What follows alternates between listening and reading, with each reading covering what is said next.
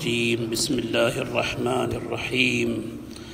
الحمد لله رب العالمين والصلاة والسلام على أشرف الأنبياء والمرسلين محمد وآله الطيبين الطاهرين. واللعنة الدائمة على أعدائهم من الأولين والآخرين إلى قيام يوم الدين. السلام عليكم أيها المؤمنون وتقبل الله أعمالكم جميعا. عنوان الكلمة التدخل في خصوصيات الآخرين.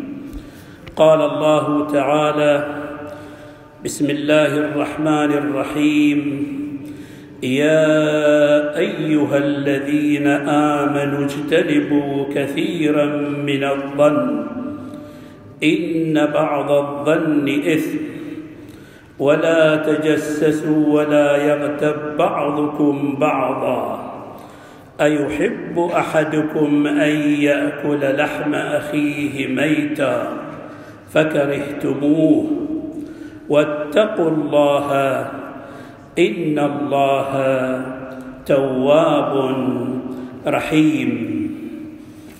الله سبحانه وتعالى عندما خلق هذا الإنسان هذا المخلوق العجيب الذي كتب فيه البعض الإنسان ذلك المجهول يعني سيبقى هذا الإنسان مجهولا عند الإنسان. هذا الإنسان الذي خلقه الله سبحانه وتعالى خلق فيه استعداد للسير نحو الكمال في عالم الإمكان بحيث أنه يتحرك في هذا الخط فيصل إلى كمالات لا يمكن أن يصل إليها أي مخلوق من مخلوقات الله ويصل إلى مرتبة عالية قريبا يا أيها الإنسان إنك كادح إلى ربك كدحا فملاقيه. يصل إلى مرحلة اللقيا في الجانب المعنوي طبعا إلى الله سبحانه وتعالى. هذا الخالق الذي يعجز الذهن البشري عن أن يصفه بصفة واحدة وإنما هذه التوصيفات توصيفات في حدود الذهن البشري لا في واقعية الأمر نفس الأمر. الواقع يعني كما هو الله سبحانه وتعالى. لا هذا مستحيل مستحيل ومستحيل جدا وجدا. ولذا قال المعصوم سلام الله عليه ما عرفناك حق معرفتك. ما يمكن. البشر محدود. البشر طاقته محدودة قدرته محدودة. فلا يمكن أن يصل إلى توصيف لا إلى معرفة إلى توصيف الله سبحانه وتعالى.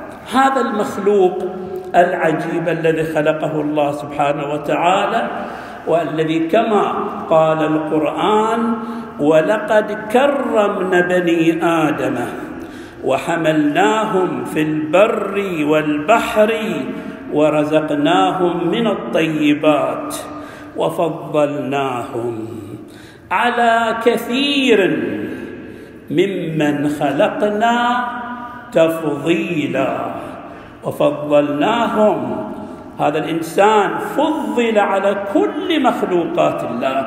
لقد خلقنا الإنسان في أحسن تقويم ليس في الجانب المادي بل في الجانب المعنوي. هو السر الحقيقي لكمال الإنسان ولذا قال وفضلناهم على كثير ممن خلقنا تفضيلا.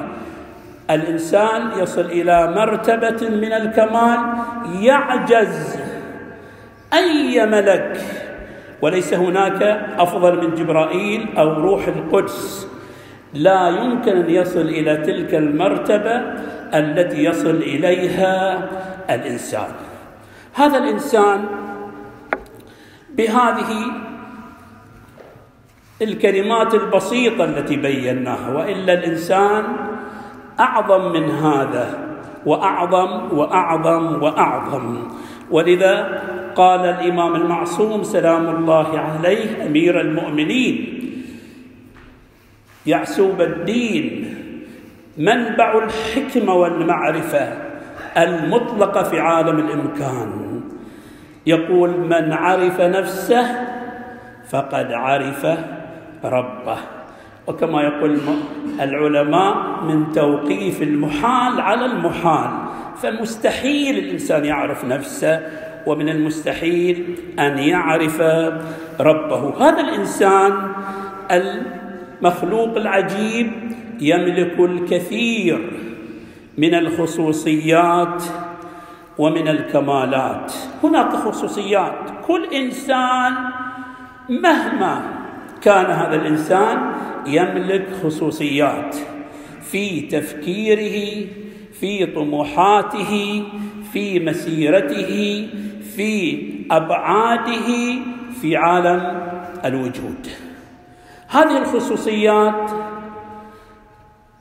لها لوازم. بعض الخصوصيات الإنسان الإنسان لا يحق لا يجوز له أن يبديها. هناك خط أحمر هناك خصوصيات هناك أمور تحصل للإنسان. الشرع يقول لك هناك خط أحمر لا يجوز لك أن تظهر الغير عليها. تظهر ربك هذا مقام جميل. وعظيم. أما تظهر الآخرين لا لا يجوز.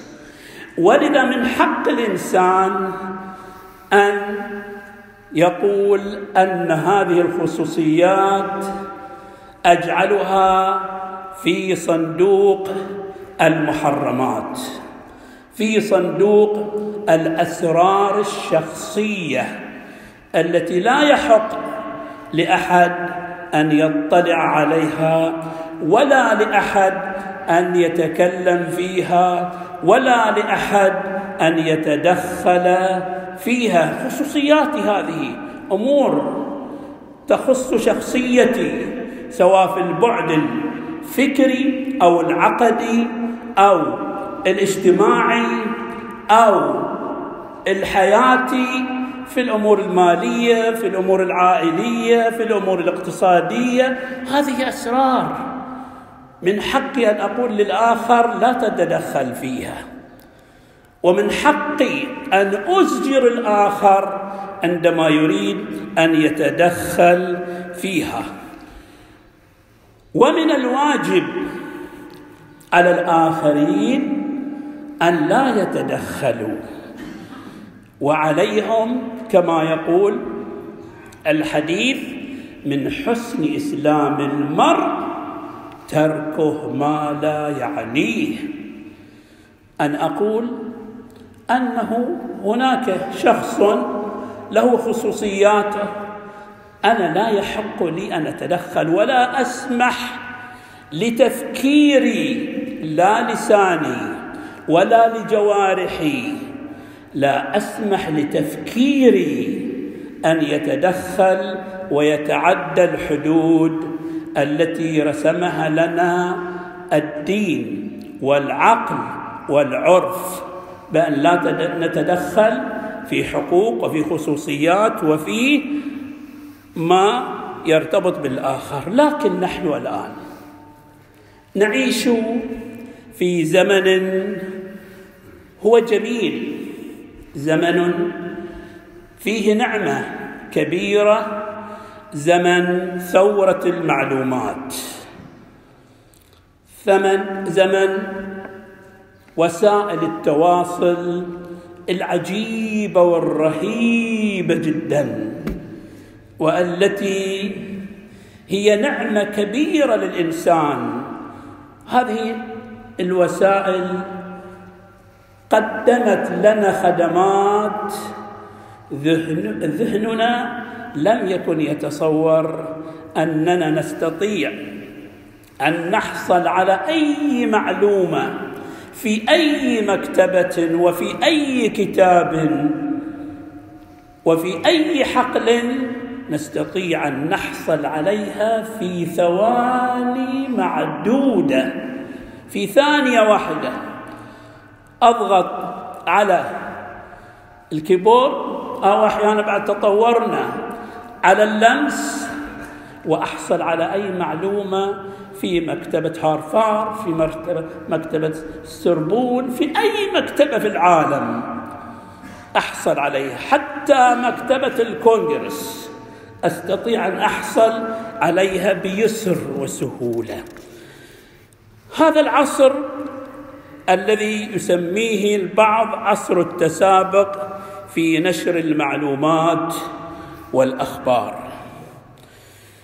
هذا كما أنه هذه نعمة هناك تنقلب القضية عند من لا يحسن الاستعمال وتصبح السيطرة على المعلومة على الخصوصيات الشخصية من الصعوبات وأصبح السر يطير في الآفاق في ثواني معدودة. قضية التدخل في شؤون الآخرين ومعرفة خصوصياتهم تعتبر من اللوازم التي جاءت نتيجة هذه الثورة المعلوماتية. وإن كانت هي قضية التدخل في شؤون الآخرين هي قضية اجتماعية مترسخة في المجتمع البشري وموجودة عند الإنسان من القدم وليست حديثة ولكنها الآن بما أنه تطور نقل المعلومة أصبحت هناك سهولة في نشر أسرار الآخرين وخصوصيات الآخرين. وهذه تعتبر التدخل في خصوصيات الآخرين ونقل أسرار الآخرين تعتبر مرض اجتماعي من الأمراض المزمنة التي لم يجد العالم مصلح العالم التربويين الأخلاقيين النفسيين لم يجدوا علاجا إلى الآن. وإن كان الدين يطرح علاج ما يعجز عنه التفكير والذهن البشري. ولذا نحن نلاحظ الآن عندنا في هذا الزمن وفي هذه الأيام استمرار التدخل في خصوصيات الآخرين. وهذا يدل طبعا على أي شيء؟ على خلل في الذوق البشري في الذوق الإنساني في الذوق الاجتماعي. خلل في الذوق أكو ذوق اجتماعي يصير في خلل. ولذا تشوف أعراض هذا المرض هي أنه يأتي البعض ويتدخل بشكل عجيب. فضول قوي هناك فضول قوي عند البعض بالسؤال وبالبحث والتحقيق فما يرتبط خصوصيات الآخرين كأنه هو المسؤول. وكأنه الله أوحى إليه أنه لا بد طبعا الإيحاء شيطاني لكن نعبر هكذا. كأن الله يعني بحيث نقول أنه بما أن إنسان مسلم فبما أنه هناك وحي إلهي يجد في السير ويعمل باستمرار وبشكل دائم ليلا ونهارا لمعرفة خصوصيات الآخرين لماذا فلان اختلف مع زوجته؟ لماذا فلان طلق زوجته؟ لماذا فلان عنده خلاف مع أصدقائه مع إخوانه مع أبناء عشيرته؟ فلان لماذا ذهب وسافر إلى هذا المكان؟ فلان ما هو مقدار راتبه؟ وهكذا مصاديق التدخل في خصوصيات الآخرين بشكل عجيب. فلان لماذا لم تتوظف؟ إذا توظف فلان لماذا لم تتزوج؟ إذا تزوج فلان لماذا تزوجت فلان؟ فلانة لماذا تزوجت في هذا الوقت؟ لماذا؟ الفضول لا حدود له. لا حدود له. وهذا نتيجة المرض الداخلي. حقيقة مرض داخلي. تشوف البعض يتدخل حتى في قراراتك الشخصية. يتدخل. تريد تبني بيت. يتدخل في كل شيء. حتى في الألوان الذوقية التي هي مرتبطة بالذوق الشخصي. يتدخل. يتدخل وبشكل عجيب غريب. بتسافر يتدخل. تشتري سيارة يتدخل. بشكل عجيب جدا.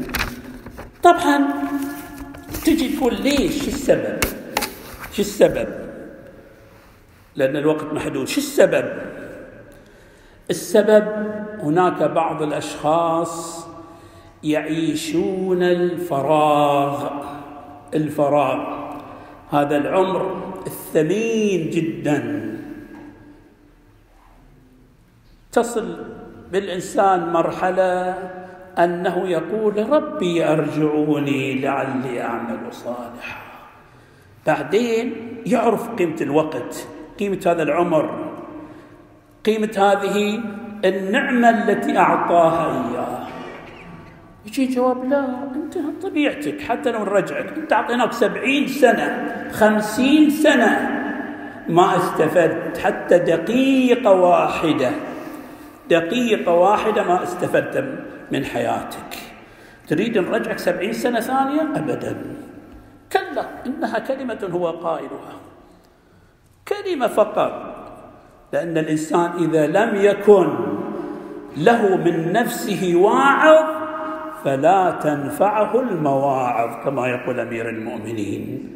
إذا ما أكو حركة داخلية ذاتية عند الإنسان لو رأى عبر الدنيا كلها أمام عينيه لا يتعظ ولا بواحدة منها.